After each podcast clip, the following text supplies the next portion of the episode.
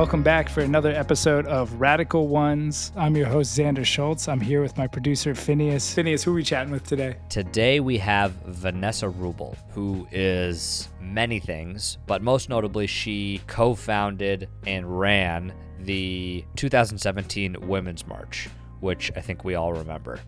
From there, she used that momentum and infrastructure to create March On, which is an organization that does just that. They mobilize huge amounts of people around important issues. Honestly, she's been behind many very well known events that have played a critical role in affecting real change around the country and the world. She's like one of those guests. We've had a few guests on the shows that have like made up jobs. Like you were never in college, and they're like, hey, would you like to major in catalyzing?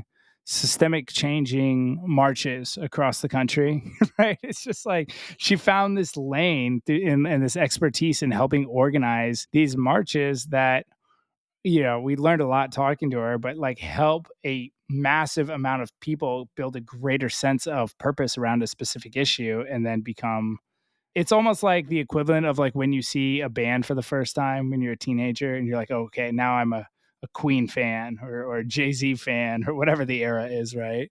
It's like she's creating those moments, but around like social justice issues, where she's she's creating this on ramp for people to be like, oh, now I'm a women's rights advocate.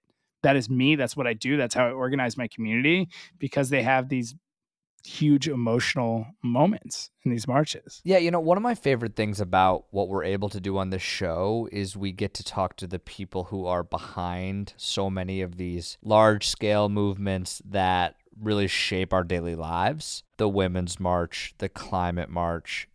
Who's the person that actually makes this thing happen. And and they're those type of things that you're like you do wonder when you're not in the mix, like you know, in these circles, you're like, how the fuck did this happen? Like, how did four million people or what? what how many people can? I think the the women's march was like a million person march.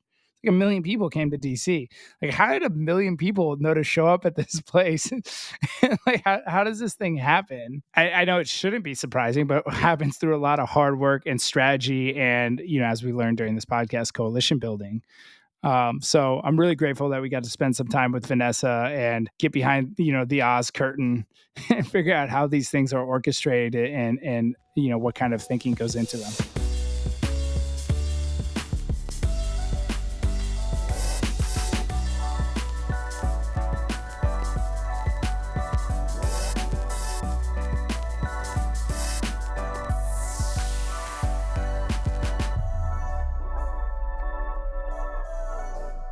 So the problem I'm trying to solve is a horrible lack of equity in the United States that leads to suffering of many marginalized people coming from all kinds of different backgrounds. And I think it leads to suffering from the haves as well. You've done um, so much in this space with so many different like that would sound like a wide definition for some, but you actually have worked with so many different verticals in, in alliance with and organizing on behalf of so many different populations. I wonder kind of the beginning of your story like when did you get introduced to this issue of organizing uh, for marginalized people? And then like what was the story between that moment and when it started to become your mission in life to to do this work? So i think that it was in my blood from when I was very young. I remember asking my father when I was about six years old, like, why are people poor? You know, and that's a very child mind way of framing inequity. Mm-hmm. And I also grew up going to a school, um, a Quaker school, that really focused on community diversity equity and so forth. So not only was it in my I was born into it, I was also socialized that way. And so everything I've done since, you know, everything I've done, even, you know, even in high school, we were focused on doing, um, we started Earth Day at my school, you know, for example. Mm. But everything I've done as a grown up, and we'll put that in quotes, has been in some senses towards creating a better world for more people. You know, when I graduated college, I graduated with a fellowship called the Echoing Green um, Fellowship. And that was focused on reframing narratives of young women and and giving voice to our experience. So, you know, that was that was sort of where I started, and then I I veered off and did a whole bunch of other things, um, and and was working actually in the cultural space. Um, you know, uh, I ran, I, I founded and ran OkayAfrica, which is at this point probably the largest outlet focused on new African culture. And so, Mm. in that way, I was working on changing the narrative of the US's relationship to the continent of Africa from one that was talked about in terms of child soldiers and war and you know, total development speak. Um, I just didn't, I, I thought that that was going to be counterproductive to um, the goals of the various countries to develop. So, you know, my, my answer to that was um, let's look at the other parts of what's happening there and, um, you know, the culture that's super relevant. You know, I was always like a, I was always into music. I was always going to concerts. I was always into parties and throwing parties and yada yada, you know, like I was um, trying to be cool. Uh-huh. It's incredible, by the way, in this work, how many people are like reformed party organizers. like, there's so many people that like I, I I don't know if it's because that energy like allows for a, a little bit of more of like an evergreen, like that that that excitement allows for a little bit more evergreen and energy source for this type of work. But it's it's incredible like the amount of folks I've come across that that played some sort of role like that and then rechanneled it into uh, an impact oriented. like direction. like I the skills that I learned throwing large scale events in the cultural space are the same skills that I use today.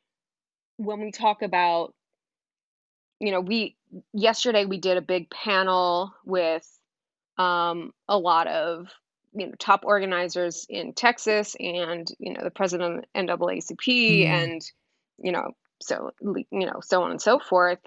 And the question is, how do you get people to know that that's happening and to tune in? And that's the same question you have is when you're throwing a concert. How do we get people to know that this is happening and how good it's going to be and get them there? So there, you know, there are some skills that translate over. Without going too deep into this conversation, without defining like what that transfer over to is, can you talk a little bit about kind of that work, like transferring over what you've done in the recent past, um, and right. and, and where you found kind of your lane at this. I mean, it's funny you, you point out like cultural work, and then like you you really one of the top people in the world that sits at the intersection of like cultural work and organizing work. Like you know, some people are straight organizers, some people just work on like shifting narratives, and you really sit at that intersection, maybe more so than anyone else I know. Um, so can can you share a little bit about what that work has looked like, you know, in recent years? Um, sure. I mean, uh, I think that what I'm probably best known for is being one of the founders of the Women's March on Washington, the original one that happened in 2017. And obviously very successful. We had, you know, across the country around 4 million Americans in the street.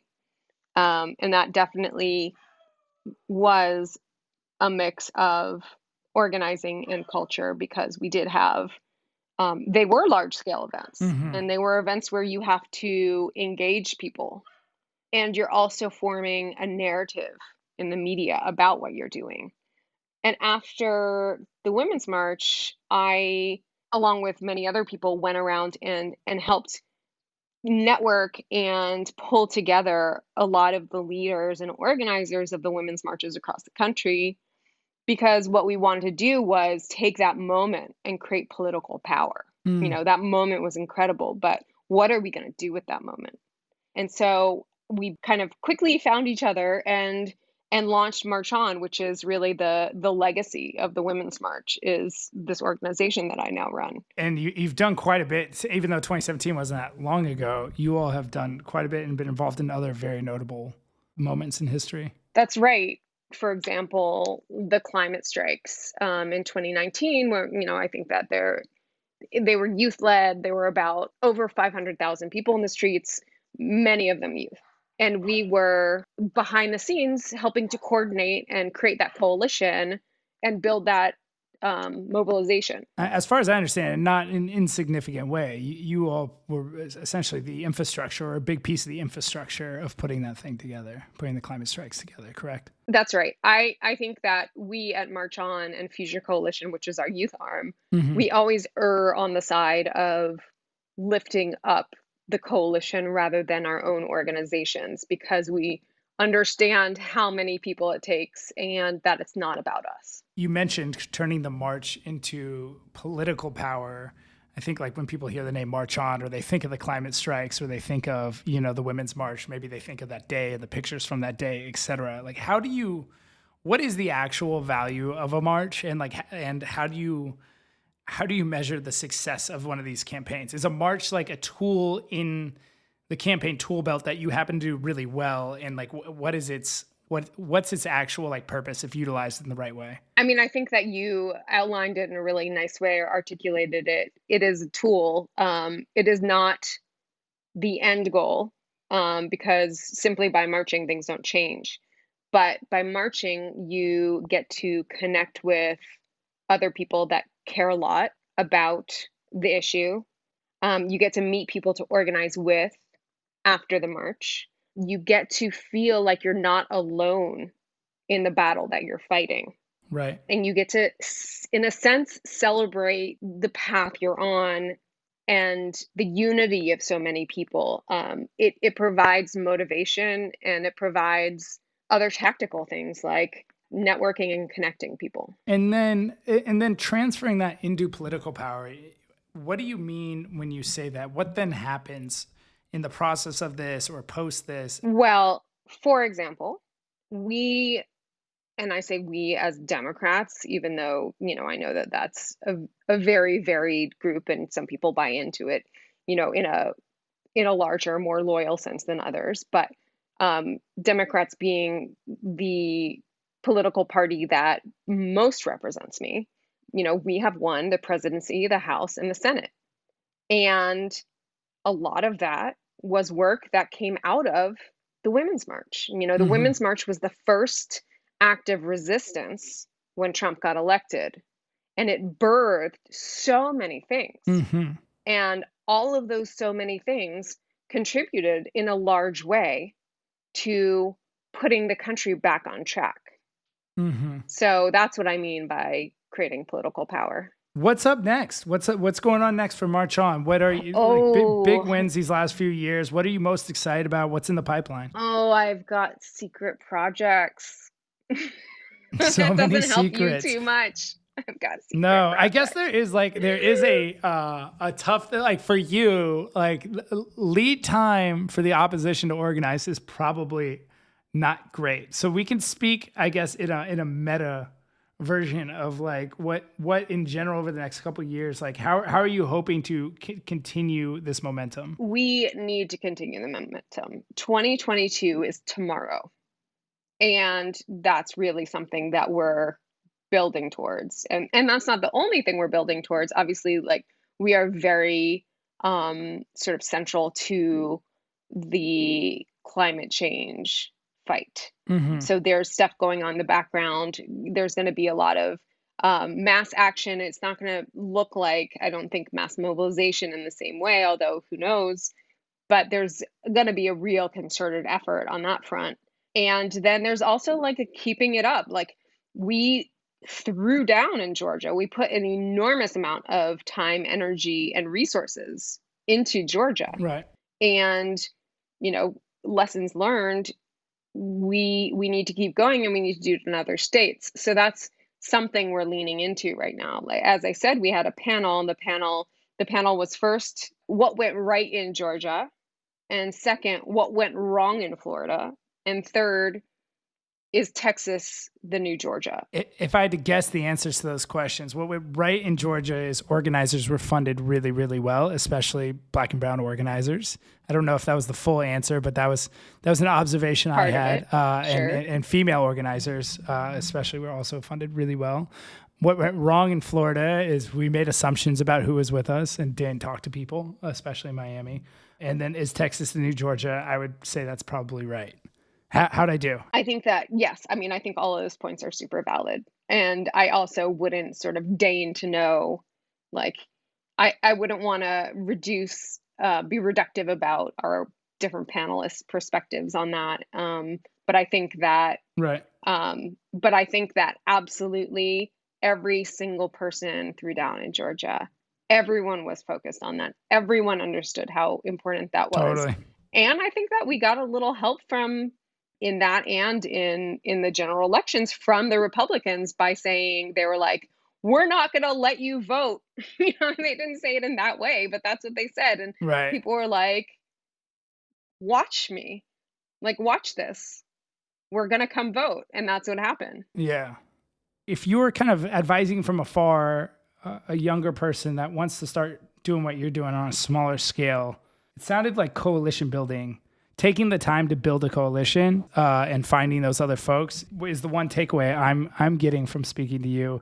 Is there anything else you would tell that person? Um, that's a good question. I think the other thing I would impress upon them is, you know, there there are always these tussles because we don't have enough resources, and you know, we do we are human and we fight over credit and and that sort of thing. But um, you know, and so there's this sense of like listen to the people who have been doing it a long time. But I also think that there's a real role for innovation and creativity.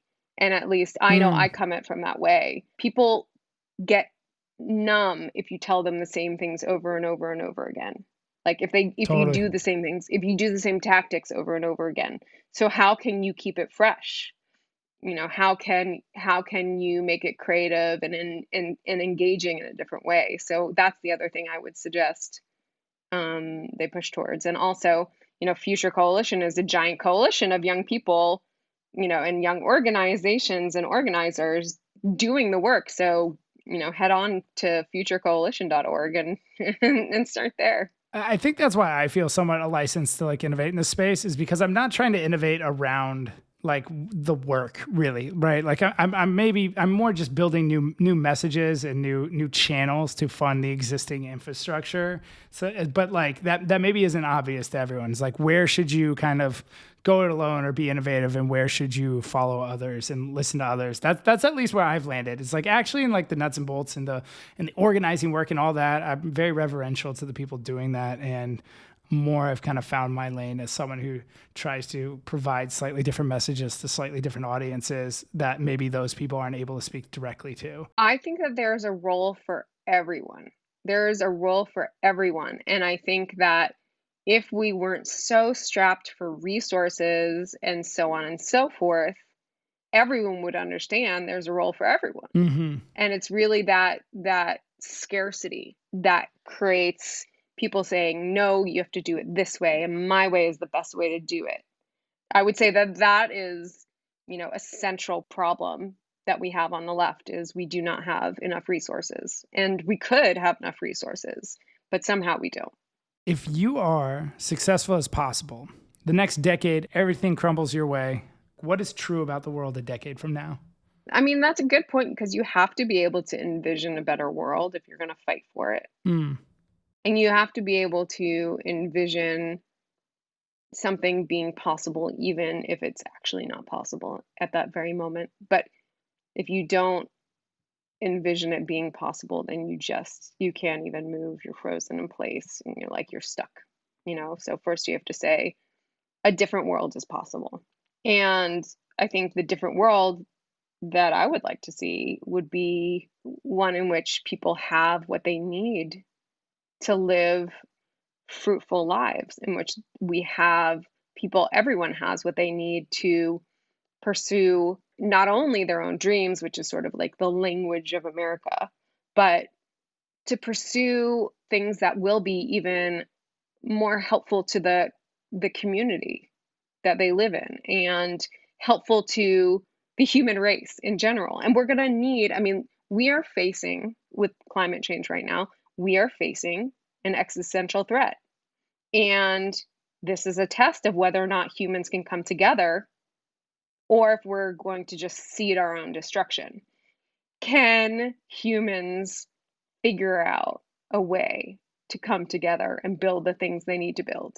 Um, last thing we do on this podcast is give the guest the floor. So you can say whatever you like, however you like. It's all yours. Wow. Well, I mean, a lot of power. I, um, giving me the floor means, in some senses, preaching to the choir. So, what does the choir need to know that they don't already know? Mm. And what I I would say, and I said this earlier, is there is a role for everyone. I think right now we don't have the infrastructure to match people, you know, for what their talents and interests are to how that can be useful in creating a more equitable world. Um, and that may or may not be one of the secret projects I'm working on.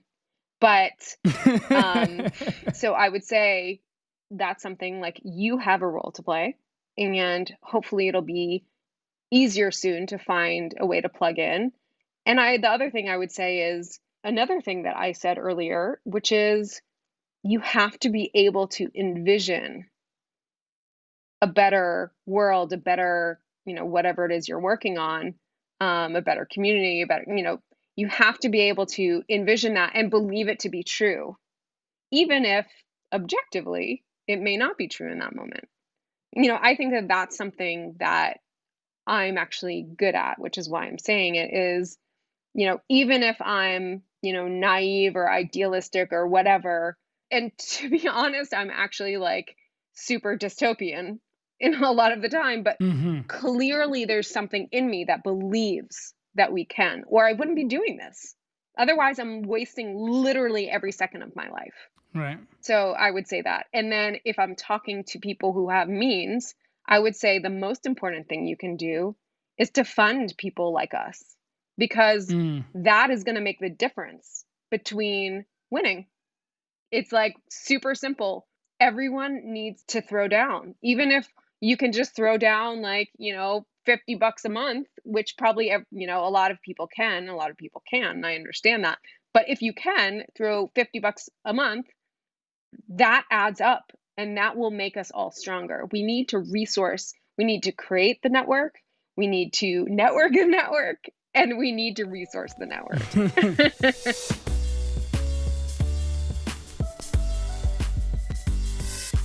Thank you for listening to Radical Ones. If you're looking for more content like this, you can head over and be a supporter on our Patreon, patreon.com slash radical ones. You can also follow us on social at Radical Ones Podcast. We're on Twitter and Instagram. I hope this finds you happy, healthy, and safe. Take care.